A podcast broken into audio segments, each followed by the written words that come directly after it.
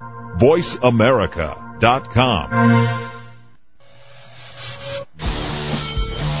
VoiceAmerica.com welcomes you to Stars of PR with Cindy R. Now here's the host and founder of Rack and Roll Public Relations, Cindy Rakowitz.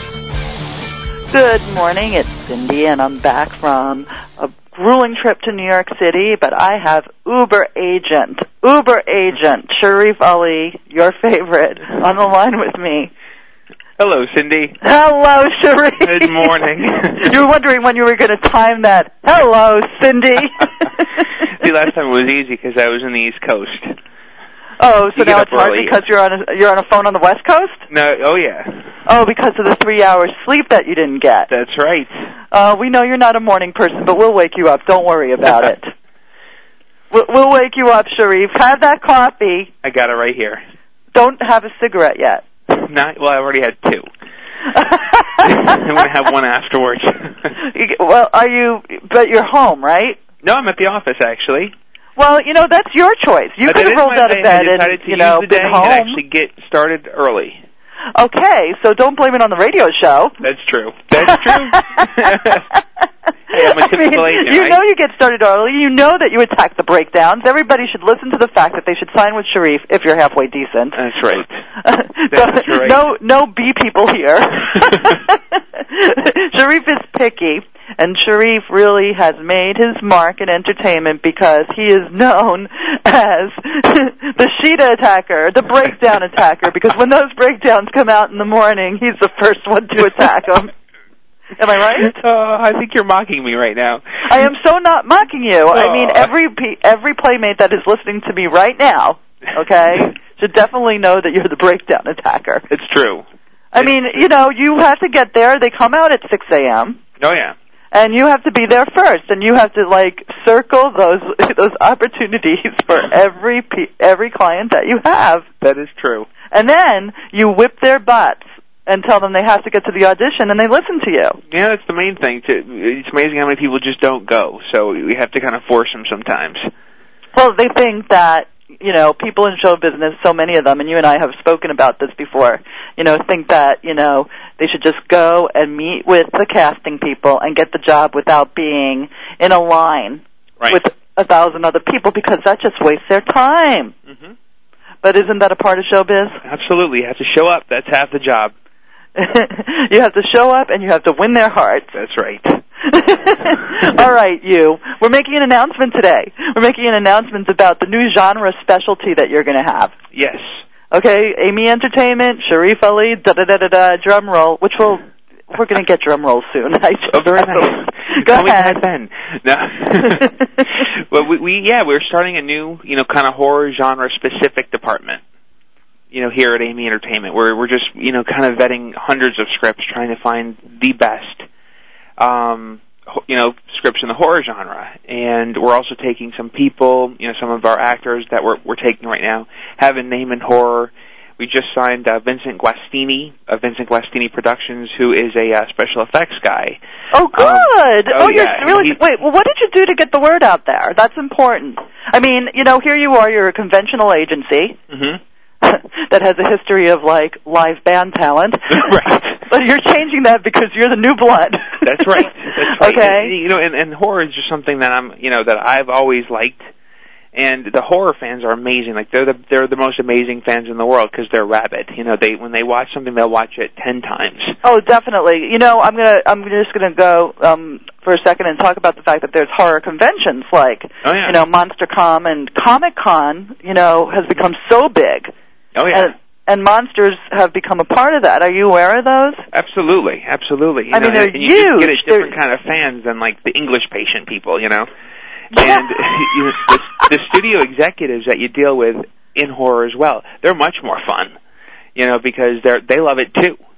I know it's it's there's a there's sort of a culty feel to it, and remember, cults aren't bad. No, not at all. Not when you're dealing with horror. No, and, it's, and we're it's, really practicing on how to say horror instead of just we have the horror department. the horror. Well, that's Yes. very that your Boston accent just came out. Yeah, because like a lot of times we'll get you know people get very excited because I mispronounce or they think I mispronounce horror, and as I say the horror department. It is horror, isn't it? I mean, if I were, you know, if, if I were Stephen King, would I say horror? You'd say horror, You know, Oh. but it's easier when you're in front of somebody they can see your mouth because if you're just talking on the phone, it sounds like the horror department. Uh, well, like horror, Horror, like what I used to do for a living. Yeah.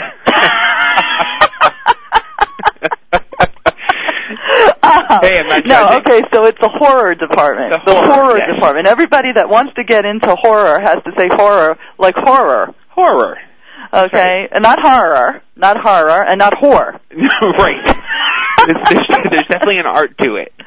I mean, but listen to this. You know, how many agencies can say that they're the, you know, they're the prime agency for makeup artists, and then you could get like, you know, the really great ones. hmm You know, the, like the guys that did Star Wars and all of that kind of stuff. Yeah, I mean, I'm, you know, Vincent was the first person that we took that was kind of, you know, not a writer, not an actor. Um, and he's, you know, he's done some amazing work. He worked on um, Requiem for a Dream. Which was such, oh my god, that's one of my favorite movies in the world. Yeah, and he did that. He did all of, uh, you know, uh, Ellen Burstyn's makeup. Oh my god, no, really? Oh yeah, and he's uh, he's one of Kevin Smith's favorites. He did Dogma, Jay and Silent Bob Strike Back, and um, he's done drawings for The Creature from the Black Lagoon, Hannibal. Just amazing stuff. Like to go to his studio is uh, is just a trip, you know. Uh, You're going to get now. So you have to become more visible. But Now that you have him, are you going to do a press release that you We are. represent him now? Oh yeah, You got to get it into Variety and stuff like that. You know those columns that we worked on together. yeah, absolutely. I mean, you have to because you want every independent studio or even the largest studios that have horror divisions to be calling you. I mean, this is this puts you on the map, baby, and in a much more modern, better way. uh, You know, for Aimee Entertainment. I mean, I'm not saying I'm not. I- I'm I'm I'm not. You know, trying to poo-poo Aimee Entertainment's history because at the time, what Joyce Aimee did was brilliant Mhm. because there was much more of a need for you know the theatrical types Right, exactly. you know, today everything has become, you know, so technical that unfortunately the need for, you know, old-fashioned live musicians hmm just doesn't have the same kind of outreach potential. Right. So look at how smart you are, Sharif Ali. Well, thank you. Thank you. I mean, the the whole point of it. I mean, we had we had a great romantic comedy. and We had a great action adventure that I was going out with. Everybody does those, you know, and so it just got kind of got frustrating because you know I'm, tr- I'm trying to do the other stuff too. The, the you know the theatrical department, the commercial department, the youth department. So it just it just started. I just needed to cut my um my reading down in half and really focus on what I like to do. So I figured the horror department. There's probably about 20 production companies that mainly focus on it, and you don't need names for it. You know, you can do it on a lower budget, and plus, like I said, you have that rabid fan base, and all you have to do is find something that's that's just different. Because when you say horror, people think slasher, and that's that's not it at all. We're not looking for slasher films. You know, uh, the tor- the new the new wave of torture that's kind of coming out, like with Hostel, and um, and like Cabin Fever, things like that. You know, it's just I'm not really interested in that. Well, you're going to get a lot of calls in that area because that's where the young kids want to make money for ten thousand, you know, make movies for ten thousand dollars. Oh yeah. Oh yeah, but And, like, if you you look at something like Nightmare on Elm Street when it came out, I mean, it was just uh it was amazing, and it because it had a collective fear. We all have to sleep. We all dream. You know, and so that's where the yeah, horror came you know in. what? Your dreams aren't really dream; they're real. Yeah, exactly, exactly. I Yeah, think that is very scary, like, actually. But you know, it sounds like you're much more extended Mhm. in horror. I mean, there's so many things that really actually can fall into a horror category. You know, mysteries and yeah, you know, um, like like Requiem for a Dream is the perfect. It, it, it's not you know necessarily classically horror in the way that we would think of a monster movie or you know a slasher film. It's art. Right, It's, exactly. It's psychological thriller crap. Oh yeah. Not the Silence crap. of the Lambs is one of the uh, as a perfect example. It's it's almost a perfect movie, you know. And the fact that it won an Oscar, you know, back in the like '91, I think the last time I actually agreed with the Oscars, it was uh, you know it was just a turning point because it, it's just such an amazing movie and it it is horror. Oh, the other thing that's happening today, um, you know, from a spiritual standpoint, is that you know people really fear um, Armageddon. Right. Um, you know, Nostradamus said that the world was going to come to an end. you know, about this time, right? right. Exactly. and you know, it it it creates such you know, such a lucrative environment for people to really use their imaginations for end of the world scenarios and what does the end of the world really mean and it could be like end of the world Armageddon meets Nightmare on Elm Street and it could be very frightening. Oh, no, no, you're absolutely right. I mean, because that you're, I mean, you're given such free reign because there's what you're dealing with is the unknown and that could be anything. And so people are really able to just really, you know, use metaphors. I mean, one of one of the TV series that I used to love was Buffy the Vampire Slayer, and that's because it was using metaphors. So it's like high school is hell. Well, it actually was Sharif, hell. I knew you were a Buffy fan. Huh? I just knew it. Oh yeah, I love Buffy. I love Buffy. But you know, but here's the thing about the horror fans is they're willing to follow people from genre to genre. Like I know, like after the show went off the air, Joss Whedon is now doing a um a comic book series of season eight. It ended at season seven. He's actually continuing it without the actors in a comic oh, graphic so it's a life form. a lifelong opportunity. We have to take a break, Sharif. You're coming back. We're going to finish talking about horror and Sharif Ali, who is Uber agent from Aimee Entertainment Inc. We'll be right back.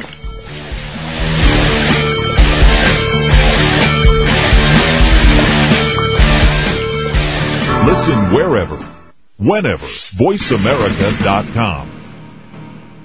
Movie premieres, TV specials, radio shows, film festivals, restaurant openings, fashion shows, charity events, yachts, parties, festivals, At Rack and Roll Productions, we do everything except make empty promises. grand openings, book releases, speaking engagements, television, movies, radio. Rack and Roll Productions gets the job done whether it's an intimate party or a production with 2,000 people. In fact, you've probably seen and heard our work on the E! Channel, MTV, The Howard Stern Show, or in the pages of numerous newspapers and magazines. Now it's time for us to assist you. Turn saleability into profitability with the help of Rack and Roll Productions. Visit us online at www.rackandrollentertainment, that's R-A-K-N-R-O-L-L, entertainment.com, or call 1-818-597-0700. Movie premieres, charity events, TV specials, radio. Rock and Roll Productions, we do it all. www.raknrollentertainment.com.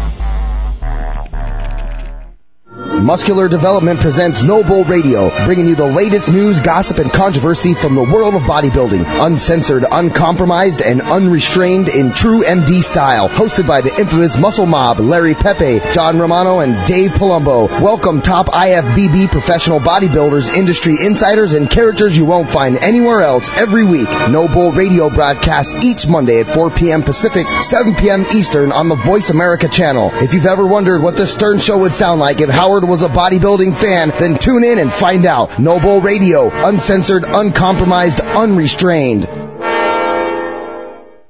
VoiceAmerica.com.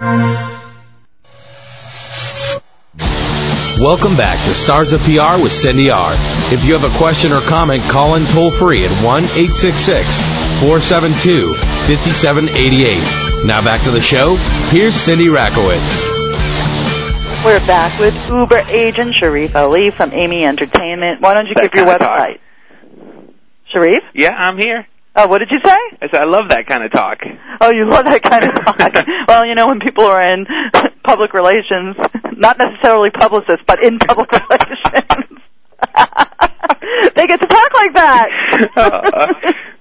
I know. I'm so funny with my inside jokes. But anyway, um, how do people? Do you have a website? Yes, we do. Go ahead. Yeah, it's aimeeentertainment.com. But be careful, there's three E's. Yeah, well, you might want to spell Amy because it's not exactly Ah, the conventional Amy. That's true. It's A I M E E, and then entertainment.com. and it's a it's really a great agency. It has great history. I mean, you know, it what, what how long ago? I mean, what are you in the business for? Like forty years, fifty years? Yeah, we've been here since '62. That's a lot of history. It's a lot to say for a smaller boutique agency. Absolutely. Most most boutiques they're they're out of business, you know, and it's just been uh it's been an amazing. There's a lot of history here and I and I'm grateful to be a part of it too and to kind of push it forward. Yeah, because you know you're kind of like the young dude, the young kid from Boston, Mhm. right? That came in, wanted didn't necessarily want to stay in the restaurant business. That's true.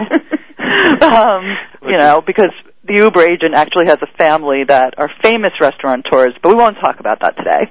Um, and you know, what it was really a terrific succession story, to tell the truth, because every great leader or founder has to look at you know who's going to who's going to take this thing over and who's going to make it go and who's going to appeal to a younger community hmm because that's just part of a life cycle. So I'm actually very, very proud of Joyce for Joyce Aimee founder, you know, for being, you know, very, um, you know, in front of things. Oh, absolutely. With having And, you you know, in mind, when I first brought up the horror department to her, you should have seen her face. You know, it was just like I mean, she hates horror. You know, she's she's a uh, you know she likes romantic comedies and she you know and she likes dramas a lot too.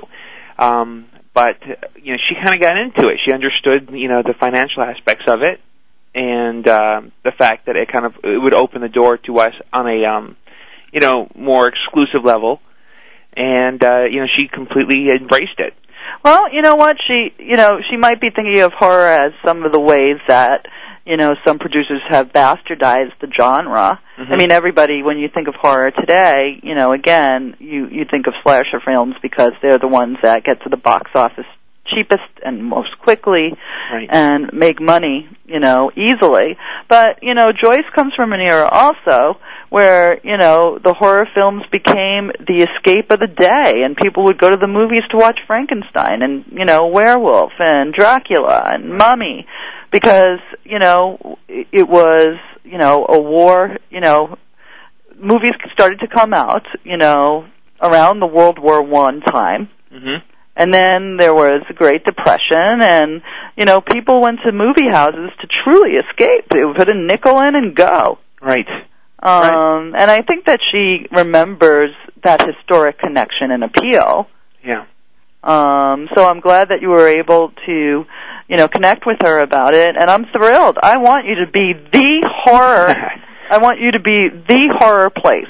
Anybody that's great in horror, especially people who have experience, I want your agency. I want you to be thanked at next year's Academy Awards. Ooh, I like that. Yeah, that, that sounds good to me. Yeah, You know, I have to thank my agent Sharif Ali. Without him, I couldn't have done anything, and I want to thank God too. That's yeah, always God uh, and the mother. You know, but the the thing is, just like everyone was talking about this year's Academy Awards being, you know, such an international feel, and horror is one of the few genres that really it, it knows no boundaries. I mean, African Americans love it as much as Hispanics love it, as much as like Caucasians love it. And there's because international was you know was such a successful and popular category. Uh, well, you know, because so many international films were accepted this year and won this year. Um, it's really important to note that there are so many different storylines available when you think of the horror stories that could come out of places hmm that are really remote. Like think of a horror per, a horror movie or production out of Argentina is going to be very different from one coming out of um, Tanzania. Right. Um, think of the horror that could come out of places like Iran now. hmm Um, you know, i- it's it's very very tough sometimes when a person lives in Iran Right. to produce such a thing, but it, it's going to happen more and more.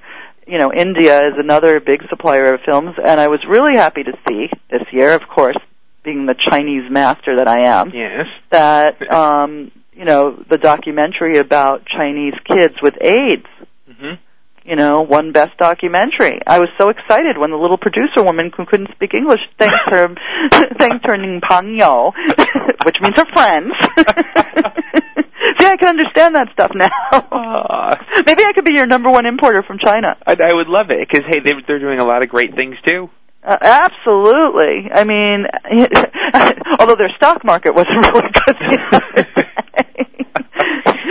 they made a world panic, but you know what? A country with two and a half billion people have to make stock adjustments too. Yeah, absolutely. Everybody, I laughed so hard because everybody panicked. What do they think that China wasn't going to like, you know, wasn't going to count? I'm like, ha ha. For the people that ask me why I'm taking Chinese, there's your answer. yeah, absolutely. I think it's a smart thing to do. That's where we're heading. Good. So perhaps one day we'll work together yet. You'll have your horror department, you'll have your youth department, you'll have your talent department, and you'll have your Asian department. Uh, love it. Love it. and then we could, I, I would love to have beautiful art, you know, and beautiful film direction and production coming out of the countries like I mentioned before. Like I mentioned Iran, but there's so many wonderful countries, you know, in the Middle East right. that people aren't perceiving right because they read the newspapers and they think that every part of the Middle East is just terrorist central, and that's not true. Yeah, you know, you know, but you mean you, you basically take something real like that and you, you fictionalize it up a little bit. I mean, Pan's Labyrinth, for example, it was just it's it's a war movie.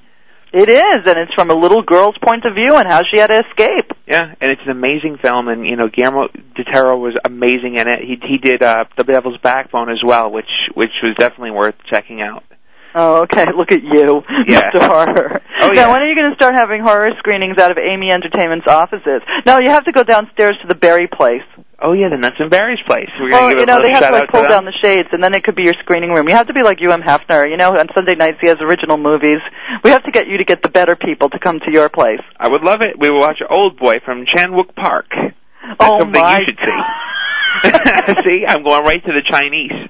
I know. I'm I'm very impressed by that. It could you could have the film screenings of the next hot international films. If half on Sundays, I mean, he's one of many people that have relationships with the film studio, so he gets you know the first run movies before it goes out into the theaters. Right. You know, he's one of those. Mhm. So you could get the first run movies before it goes into the theaters for everything international, you know, and horror. Yeah, I mean, how cool would that be? that would be amazing. Oh, come on, where- we have to make this stuff happen. Huh? That's, that's definitely something to shoot for. Oh, it's definitely something for sh- to shoot for, but when you make it happen, it happens. Yeah, that's right. When you make it happen, it definitely happens. I'm very, very proud of you, Sharif. I think that this is all very fantastic. Thank you, Cindy. And also, you're creating, you know, you're creating more opportunities for your wonderful talent department to perhaps have a part of. Oh no, absolutely, because that was that was another conscious choice, is because you know you really, like I said, horror doesn't need a name. You you know the horror genre sells itself, so therefore they're more open to have you know some unknowns in the parts and kind of make their careers that way. So many people have started their careers in horror, and uh, hey, William Morris does it. They they package all the time. Why can't we? Well, yeah, Endeavor does too. Yeah, Your friends at Paradigm do too. everybody does. So You have to be the you have to be the new young hot shot in Yeah. movies because everybody else is getting older. exactly. Before you get older. I know before I before I become just one of them. well, stop the smoking, dude. I, mean, you're going to become old fast with the smoking. killing, so. Drinking is okay, but stop the smoking. I mean, Yeah, but smoking and driving goes better. What? Smoking and driving goes better than drinking and driving. Well, that's true. See? I'll give you that. But you know what? Smoking and screening isn't necessarily a good thing because if you want to have like hotshot celebrities come to your screenings, everybody that you know, most people who are hotshot celebrities don't have to smoke because they're not nervous because they're already established. well, that's true, but they're also, you know, probably starving, and so they need a cigarette to kind of temper that. and then you'll end up looking like Peter O'Toole. I know exactly. Um, uh, it was he. I felt bad. He did look. He showed his age a little bit finally. Oh yeah. Um you know he looks like a different kind of person but do you think like if he let himself go bald and didn't have like that toupee like thing on it would have been better Yeah, pro- probably because then you actually look like a real person at that point. You know, not kind of a caricature. Not that I don't like Peter O'Toole. I'll be honest. I've actually never seen a movie with Peter O'Toole. I know. that's weird you being such a movie fan I know. I just it just never happened. i mean you know he's done some of the classics Yeah. Oh yeah. I have to check him out. I know. uh, oh my god what did you think of ellen degeneres Uh, you know, I liked her bits after the monologue. The monologue was kind of boring, but she kind of kept the pace going. She kept kind of kept it going. she was very enthusiastic i thought she was better than billy crystal Oh yeah, he's yeah that yeah he kind of annoys a little bit. He's, he's I mean, just too much you know, energy. I mean, I thought it was like really funny. Here, my favorite joke was, you know, let's face it, okay, if there weren't gays, black, and Jews, okay, there wouldn't be an Oscar. That's true. And then she adds, and, and nor would there be anybody named Oscar. I thought that was really funny. yeah, she was. Yeah, she did a good job. She definitely kept it moving. You know, and it, it was interesting. It was, you know, I liked. uh you know, Eddie Murphy's reaction was was funny. Everyone looks for those. That's I think that's why people watch to see the reactions to see who didn't lose and how they looked. No, it's true. I, I, I just thought that I, the Grammys were very disappointing to me this year. I know, I don't know if you watched the Grammys, but it just seemed it was the 49th year, and it just seemed like they were sa- cutting back their budget for the 50th, perhaps.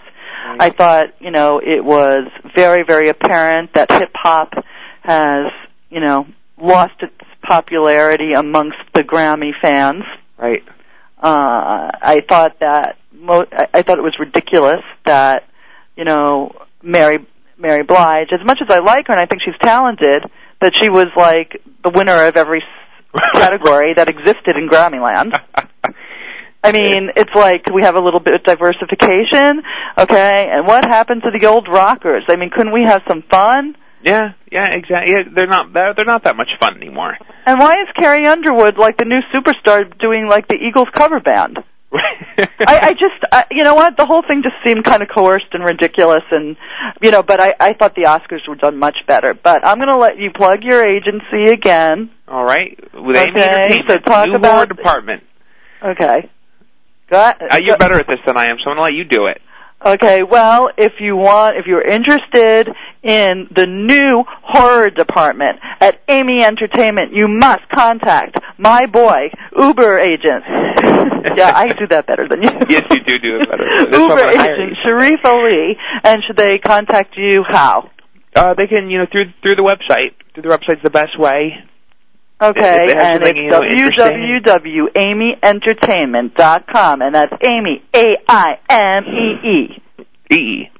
I said E. Oh, very, two E's. I well, I said A I M E E. Oh, there we go. See, I didn't hear that part. AimeeEntertainment.com. He, I'm telling you guys, Sharif is, you know, a maker of the future, and it's starting right now. So you could be in the next remake of The Exorcist 47. No, I'm just kidding. Hopefully No. something better. Uh, Requiem for a Dream 2, or 3, Yeah. or 4. Because he has the guy that did makeup for it, right? That's right. Oh, that is so great. What's his name again? Vincent Guastini.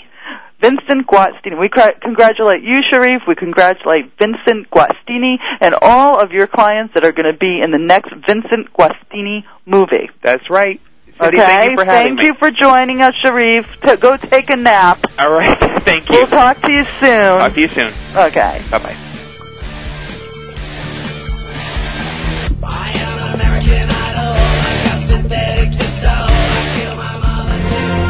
Unlimited talk at your fingertips. VoiceAmerica.com. Movie premieres, TV specials, radio shows, film festivals, restaurant openings, fashion shows, charity events, yachts, parties, festivals, At Rack and Roll Productions, we do everything except make empty promises. grand openings, book releases, speaking engagements, television, movies, radio. Rack and Roll Productions gets the job done whether it's an intimate party or a production with 2,000 people. In fact, you've probably seen and heard our work on the E! Channel, MTV, The Howard Stern Show, or in the pages of numerous newspapers and magazines. Now it's time for us to assist you. Turn saleability into profitability with the help of Rack and Roll Productions. Visit us online at www.rackandrollentertainment, that's R-A-K-N-R-O-L-L, entertainment.com, or call 1-818-597-0700. Movie premieres, charity events, TV specials, radio. Rock and Roll Productions, we do it all. www.raknrollentertainment.com. The ability to wield power, shape the environment and the outcome, and the desire to make things happen are essential characteristics of all great leaders. Explore the essence of leadership from an insider's point of view on Leadership Intuitions with Dr. Joseph Riggio, international coach, consultant, and advisor to leaders for over 20 years. Get the unvarnished, inside story on how leaders in the spotlight take the critical decisions that deliver exceptional, real world results and why they sometimes spectacularly and publicly fail as well. Tune into Leadership Intuitions for a behind the scenes look at what gets great leaders up in the morning and what keeps them up at night. Go beyond the conventional advice about what great leaders are and what they do, and learn how to create your own personal legacy as a leader. Leadership Intuitions with Dr. Joseph Riggio broadcasts each Thursday at 10 a.m. Pacific, 1 p.m. Eastern on the Voice America channel. Leadership Intuitions. Power, achievement, relationship.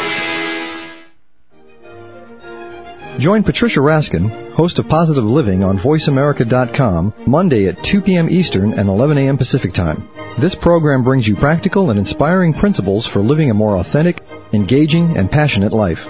Patricia's guests will give you a formula for connecting, giving, forgiving, and miraculous living. So tune in and call in to Positive Living Mondays at 2 p.m. Eastern and 11 a.m. Pacific Time right here on VoiceAmerica.com. VoiceAmerica.com. Cindy Rakowitz has won more awards than she can hang on her wall, including three Clios. Call in now at 1-866-472-5788 and you can have one.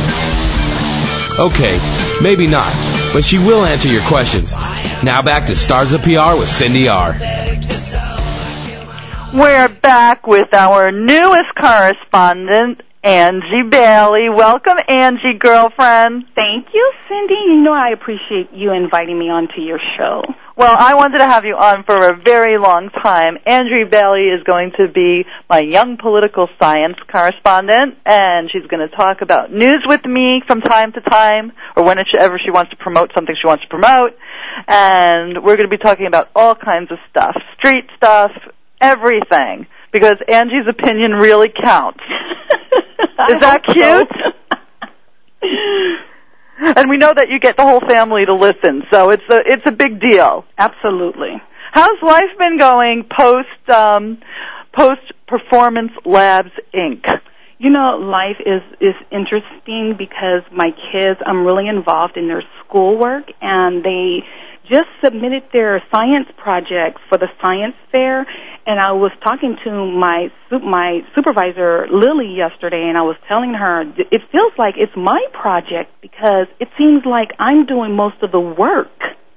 Well, welcome to welcome to being a hands-on mom. Oh, amen. well, you know what? It must be really great for them. Listen, I could, I have to give you, you know, kind of an informal award. I cannot believe that you must have had the longest commute in commuter history. I think that we should submit you to the Guinness Book of World Records. You know what? That that would be great, but I don't think it is the longest. You know, it, it was a long commute from Lancaster to Calabasas. It, it, that's about 80 miles. I mean, it's like going to Las Vegas every day. But you know what? I was just happy to, you know, have a job to go to, and because Richard and Lily and everyone there treated me with such respect. I was never treated like a temp. You know, they took me. No, you were one. not. You were treated. You really were not. And even if you were a temp, let me tell you, as soon as you would open your mouth, people would say, "She's so intelligent." well, she's so much. intelligent. Speaking of Lily Whitaker, I I have to bring attention to the Kensington Memorial Golf Tournament. Do you know that that Lily was involved in this on an annual basis? Yes.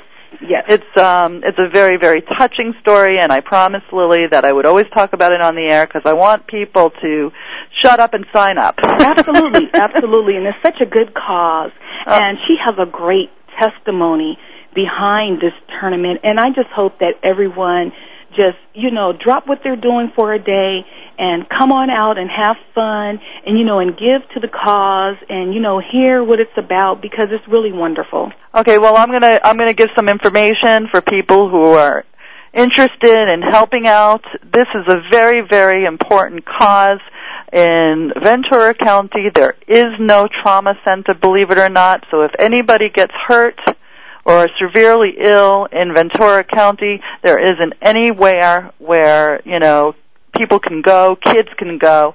So what happens in essence is not only a family dealing with a tragic illness or an accident or whatever the case may be, they have to deal with um flying them to San Diego or flying them to San Francisco because there's no local place that can accommodate this.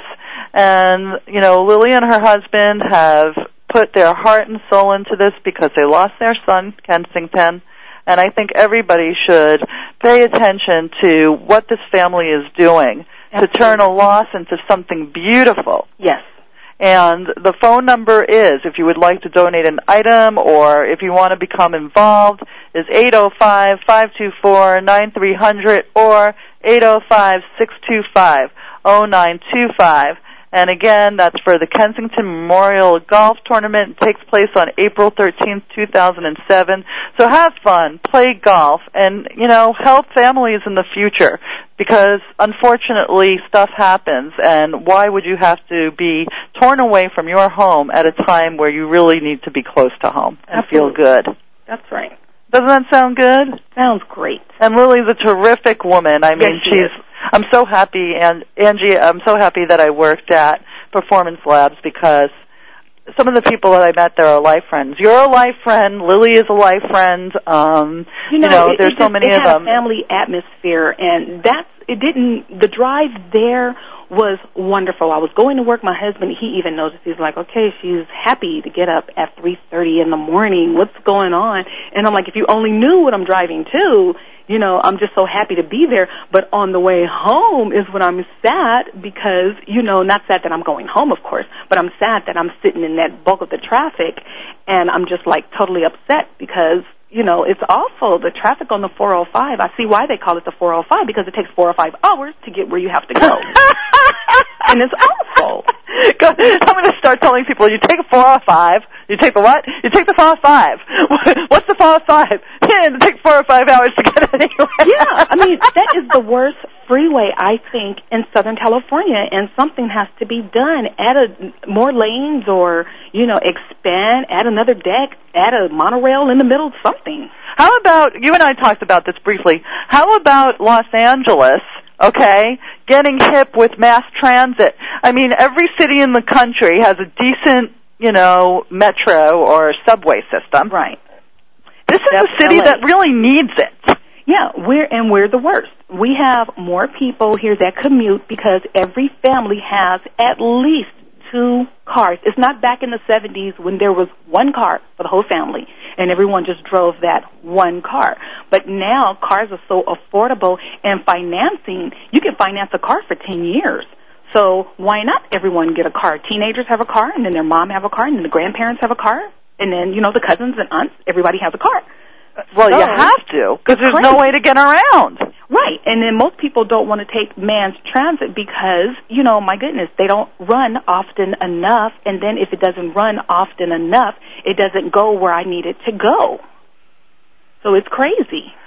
Oh God! Why didn't they think of this when they started expanding in Los Angeles? They didn't. They I really mean, didn't. Poland has that- a great. You know, you go to Eastern Europe, okay. Some of the, you know, some of the sad gray capitals of the world, okay, and you could get from place to place very, very easily. Yes, I- like in London. When we went to London, I said, why bother to rent a car? We took the tube, which is their underground train. It took us everywhere that we wanted to go. And then, if the train didn't get there, they had bus service that ran like every three or four minutes.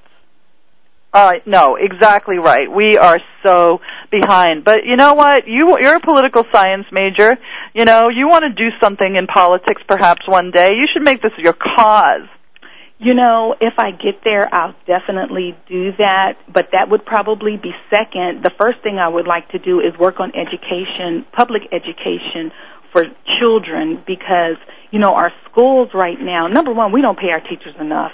We Oh, really that's don't. Are sure. so underpaid. It is not even funny. And then number two, the books that these children are reading from or working out of, especially in the disadvantaged neighborhoods, they're old. You know, and Right. there's not enough books to go around, and it's ridiculous. And something needs to be done. Well, then book drives have to be done. It's very simple, and they used to be done. What happened to them? Exactly. What happened? What Um, happened? I, Good I mean, we used to have them in the New York City schools. I remember we all used to bring in our old books and stuff, and they would be distributed around, you know, to people that couldn't afford books. Right. And um, it's just one of the things that seem to have gone through the wa- wayside. Do you think because uh, this might be a really, really silly question, but sometimes families that you know have lower incomes will take all of their money, pull it together, and buy that one family computer because they'll feel that you know all the kids could play the games on it and all that kind of stuff. And maybe they're. Uh, do you think people are stopping? Do you think that? You know, it's Cindy. Part of the problem with that is that people are very selfish nowadays. Everyone is in this mode of me, me, me, and I, I, I, and I got to do for me first, me and mine, instead of coming together as a community and helping those who need help. and that trickles down into our kids, and then it goes to you know our great grandkids, and that's the mode that we're in now. You know, we don't, you know, we don't look out for our neighbors anymore. You know, it's all about me and mine, and we need to stop that. Oh yeah, no, we really do. It's it's very depressing. Uh, neighbor, everybody went into their own silos, and Right. um, And they know, don't invite others. You know, they're like, no, I just have enough for me. And it's like, well, did you plan for others? Because one of the things, you know, being out here in the Antelope Valley, and we're very close to, you know, this is earthquake country. So we're prepared, but we're also thinking about our neighbors. Because believe it or not, I know every single one of my neighbors on my street, all of them and their Well, families. thank God you have We do. kids. You know, if somebody, you know, you need them to be looked after. If you shouldn't be there for a moment. Exactly, and vice versa. But the thing is, i in the event of an emergency, the thing is, can I go to my neighbor and can my neighbor come to me in an emergency? And and my family can proudly say, yes, our neighbors can come to us in a time of crisis, and we are capable and able to help them. We have two generators here. We have more than enough food and water. I mean, we have. My mother has been planning this for over a year. Oh, I, I think that's you know. Well, you're the place that everybody's going to probably come to. and that's okay. And we'll, we'll we will accommodate as many as we can and help those that we can. I mean, you know, that's amazing that you've thought about the community. It makes you a leader automatically. Well, you know? I don't look at it like that, you know, because in the church they teach you, you know, it's just not, not about you. It's about caring for your neighbor. You know, you're charged with caring for your neighbor, and your neighbor don't mean just the person next door. You know, it's everyone in the whole community, and everyone needs to have that mindset. No, no, I understand. I, I, I think it's wonderful that you know you're prepared like that, and everybody's going to have a place to go should the next earthquake happen, God forbid, or fire, or whatever the case may be. Exactly, because the uh. government, they're going to be overwhelmed. You know, the local fire departments and paramedics, they're going to be overwhelmed helping the critically injured, which they're supposed to do, but you know, we need to be able to maintain on our own for at least three or four days, if not more. Exactly right. Exactly right. And water and all of that kind of stuff. You have Yes. to have that stocked. Absolutely. And um, you know, more people should be thinking like you. I remember when I was in New York City, well, actually New York State. Um, it seemed to me that the people in my community, um, the government in my community, were much more pre- proactive about emergency planning than anybody here in Los Angeles. Right. Um, I used, to, you know, I was in Stony Point, New York. It was, a, you know, a suburb in Rockland County where, you know, a family that didn't have much money could afford to buy a big house. Okay, it was about an hour away from Manhattan, and you know, we used to receive all kinds of evacuation, you know, materials and you know information about where to go and what schools had the extra generators in the beds and you know how you would get what's the best route to get to the school should an emergency happen. So because it was in the mail and because it was handed out to everybody you know we were all hip to it. We were able to talk to our kids about it. Mm-hmm. And you know I felt so much better being prepared. I'm telling you, honey, here if anything happened, I would have no idea what to do. But you're not the only one because it's not discussed. It's broadly discussed. They'll tell you you what you need to do this and you need to do that. Okay, how about offering some free classes every Saturday to have everyone come in to tell us exactly what we need to know? How about No, that? ex- Exactly right. We have to take a break, Angie. Don't go anywhere. Stand by. We'll come right back.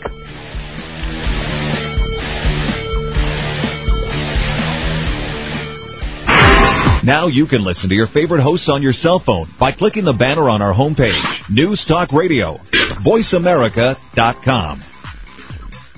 Movie premieres, TV specials, radio shows, film festivals, restaurant openings, fashion shows, charity events, yachts, parties, festivals. At Rack and Roll Productions, we do everything except make empty promises. grand openings, book releases, speaking engagements, television, movies, radio. Rack and Roll Productions gets the job done whether it's an intimate party or a production with 2,000 people. In fact, you've probably seen and heard our work on the E! Channel, MTV, The Howard Stern Show, or in the pages of numerous newspapers and magazines. Now it's time for us to assist you. Turn saleability into profitability with the help of Rack and Roll Productions. Visit us online at www.raknrollentertainment, that's R-A-K-N-R-O-L-L RollEntertainment.com or call 1-818-597-0700. Movie premieres, charity events, TV specials, radio. Rock and Roll Productions, we do it all. www.raknrollentertainment.com. West Coast Business Review and host Amy Campbell presents Show Me the Business. Each week you'll hear exciting guests give you vital information on advancing your business and career. Learn how others have built their empires, from best-selling authors to renowned entertainers. Listen every Tuesday, 3 p.m. Eastern, 12 noon Pacific Time on VoiceAmericaRadio.com. Visit our website at www.westcoastbusinessreview.com. West Coast Business Reviews, Show Me the Business, connecting you to the business world. Free yourself from the prison of your conditioned thoughts and destroy barriers that hinder your success. Tune into Empowered Living, Life, Truth, and Being Free with host, speaker, writer, and personal coach Steve Maraboli. Steve and his expert guests take you on a quest for truth and highlight philosophies and strategies that help you release your greatest self. It's time to shake off mediocrity, destroy personal barriers, live up to your greatest potential, and align with happiness, success, and excellence with Empowered Living, Life, the Truth, and Being Free with Steve Maraboli, broadcasting every Monday at 10 a.m. Pacific, 1 p.m. Eastern on the Voice America channel. Empowered Living, Life, the Truth, and Being Free. Release the power within. VoiceAmerica.com.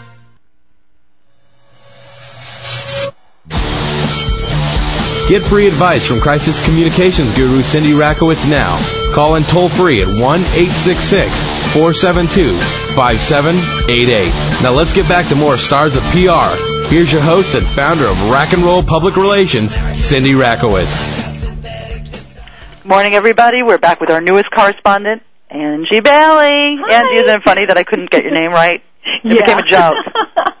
I'm waiting And- for you to call me Andrea or Andy or you know some Audria, anything other than Angie. I know, and I, you know, it was just really funny. Well, you know what? It was a very busy time for me at Diet Classics Performance Labs because I, you know, my job was to come in and to, you know, launch all the creative elements of the new Diet Classics brand. And you know, a lot of time I, there was really a lot to do in the time that I had to do it. It had to be done very, very quickly. Right. Um, you know, so I was, you know, often in a fog. What can I say? But your smiley face was so wonderful to greet every day. Oh, you are such a sweetheart. But you know, there's a lot going on in the political arena, so let's get to that real quick because you and I could talk forever. I know we could have a show that goes on forever and never stops. Absolutely. The first show that goes on forever and never, ever, ever, ever stops. But let's talk about it. Yes.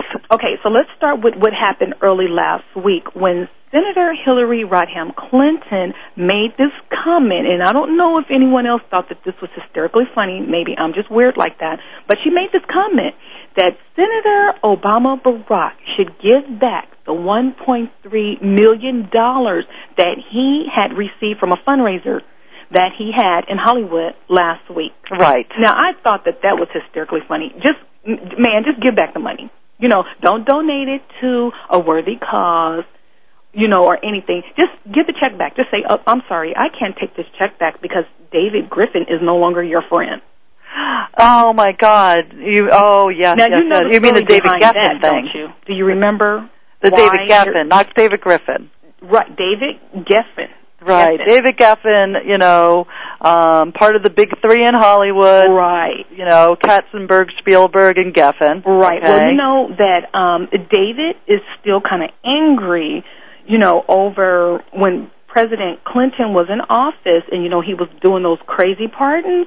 Well, he did not grant the pardon of a friend of David Geffen's who was a Native American who was an activist and he was convicted of murder. Now, I Ooh, don't it gets remember who- complicated, darling. well, I don't know who he who he murdered, but David was very angry that he did not grant that pardon. So he took his anger out on Hillary and decided, I'm not your friend, you're a big liar, I'm going to give money to the other person that's running. So it was it was all a personal vendetta. Absolutely, but Clinton I was did. Now Clinton actually probably did the right thing by not giving a pardon. probably seeing that he pardoned his brother-in-law, but we're not even going to talk about that. Oh, we want to talk about that for a second. No, no, no let's not talk. No, we're- no, not no. But I mean, the point is, you know, people know. Here's what the headline. Here's the difference between the headlines and what really happens. The headlines in the newspapers say that you know Geffen, you know, Geffen abolishes relationship with Clinton's and supports Obama. That's what comes out in the news. Right. Okay? But nobody really knows the history, you know, unless you really look it up and research it online. Well, and unless you, you know, you keep in the know and what's really going on, and you just have a really good memory, like me, because I think politics is just very interesting. So I know. Well, that's why you were a poli sci major. So I kind of, you know, I remember these things. But not only that, now let's talk about someone else, and you and I have talked about him before, the Reverend Al Sharpton. Oh yes, and you know, it's just so funny that you know because I was a New Yorker. I mean, I would like see him in the streets and have coffee with him. You're it's really kidding. funny. I mean, he's really a nice guy, a but like he's all rhetoric. Why did not you offer him to do a makeover? He is stuck in a time warp. Well, he wants to be Don help. King. He figures that you know boxing promoters do really well. So if he looks like Don King, maybe he could do really well in politics. Okay, well the thing is he's a pastor and let's not mix his you know, the the religion with the politics, choose one or the other and I think he needs to stick with just being a pastor and that's it. Let's just do that. But anyway, he just recently found out that his ancestors were slaves owned by former senator who's dead, um, Strom Thurmond's relative. And the New York Daily News asked a genealogist to trace his roots. Now, of all the people to pick to do this, what I'm wondering is why did they pick Reverend Al Sharpton of all the people in the world that they could have chosen? Well, the question is, did they pick Al Sharpton or did Al Sharpton make it his cause? I think from what I understand and what I've been reading in the papers is that they just they picked him and they asked for his permission and he just basically said go for it. Okay, because it, you know what? He's very aggressive. Don't kid yourself. Right. I mean, if Sharpton's, uh, you know, he's a very sophisticated self-promoter. Okay, and that's why his face is all over the place. I mean, For no reason. Well, I mean, he actually goes out there and he preaches, and you know, he has a very, very, you know, he knows how to be the circus clown. Andy. And that's what he is. He knows how to be the circus clown. I, you know, I don't. It, it's interesting. I would love to do a poll with African Americans to see what they really think, because this is. I'm sure I've talked to many, many people, you know, of color, and they all are really disgusted and embarrassed by it. Well, as I was telling you, you know, back when we were at Performance Labs, every time he opens his mouth, I am so afraid of what's coming out. Well, listen, This this, is how I feel about. President Bush, so it's okay. We're an equal opportunity in offenders, right? right. Well, let's move on because we're running out of time. Now, former Vice President Al Gore won something last I'm Sunday. so happy that he did. Hooray! I'm I'm wonderful. I, I just feel great about this. He won an Oscar I, for I his know. I, documentary. you know what? He, for so many years, he seemed to have been, you know, the vice president loser. Right, and he was the butt of everybody's jokes. But you know what? Who has the last laugh? Oh, I know. And you know what? He's so good for him. You know how you and I always have discussions about the universe and, you know, sometimes we don't know the reasons why things happen, but they just happen. Exactly. I mean, I think this man became the vice president so that he could tell the world his message and share his research and his passion about the world falling apart, never mind war factions. Right. Now, the whole thing is the world has been falling apart for years, ever since I was a little girl. And we're not even going to discuss how long ago that was. Well, you're not. is, No, you're still a youngin. Has been going on forever, and now as the glaciers are beginning to disappear, and I'm trying to get my kids up to Alaska so we can see the little bit that's left. Now everyone wants to pay attention, and this documentary, and I don't know if you've seen it. Oh, we have. Okay. We have. I we am- we have, and we were so. It was. I thought it was a horror movie. I just had a horror expert on the first part of the show. Right. I thought. I, I thought it was like a horror movie. You know why? Because it's real. Yes. Yes. I mean, this is and it real. When you look at those pictures of what everywhere. Oh man, but you know, look at so I was so happy, like you were happy at the Oscars that Al Gore finally got recognition, and look at how the Hollywood community really adores him. Yes, they love him. I mean, Hey, Leonardo maybe- DiCaprio's like, "Do you want to make an announcement?" yeah, wasn't that funny? That was like the funniest thing. And just as he's, you know, pulling out this paper and saying this, the band, the orchestra starts playing this music. I thought it was hilarious. I, I thought the Oscars were well produced this year. How, what do you think? You know, I normally don't watch because, you know, I have a lot of other things to do. I was probably giving my dog a bath. I don't know. But, you know, I, I catch all the highlights. Of course, you well, that's really the important thing. You don't have time news. to sit down for six hours, so. Yeah, you know, because my day is pretty busy. You know, I, especially I Uh, well, I'm so, you you sound really really fantastic. I'm so excited for you to finally have the time to spend with your kids again. It was the longest commute in history. I don't care what you say about it. You know, I mean, I, when I think of you coming in from where you came in from, I think of going to Las Vegas and all the road construction that you had to put up with. Darling, my God! Yeah, but you know what? Just working at Performance Labs made it just just so worth worth it for me. And you know, I just I appreciate the opportunity to have been there because if I hadn't been there, I wouldn't have met you. No, I thought I knew for sure, and I had such a good time sitting with you at the Christmas lunch and all of that kind of stuff. And uh, you know, you got your award. What was it, Bo Derek in the morning? Yes, my Bo Derek, because you know I get there pretty early, and you know I wear my French braids, you know, because I am of the African American persuasion. Okay, so, but- know, I, but, I wear my you know, my braids, and you know I try to look decent, even though it's No, you're in the morning. beautiful. Oh my God, when you put the suits on, ooh wee! Yeah, I clean up pretty good. don't I? I mean, I remember when you came in and it was like your last week, and you came in like, oh, uh, yeah, I needed you guys to see, you know, I don't, I can be, you know, business, very business. I Well, don't you know what? Look we have to wrap up. Do you know that we went way over, and I'm getting like yelled at by my. I'm am getting so yelled at by my, have to do it by technical time. people. We have to wrap up. Welcome, Angie Bailey. Welcome to the show, and we're going to talk real soon. Thank you, everybody. Thank you for letting Angie stay on a little longer. We're going to have to wrap up. Thank you.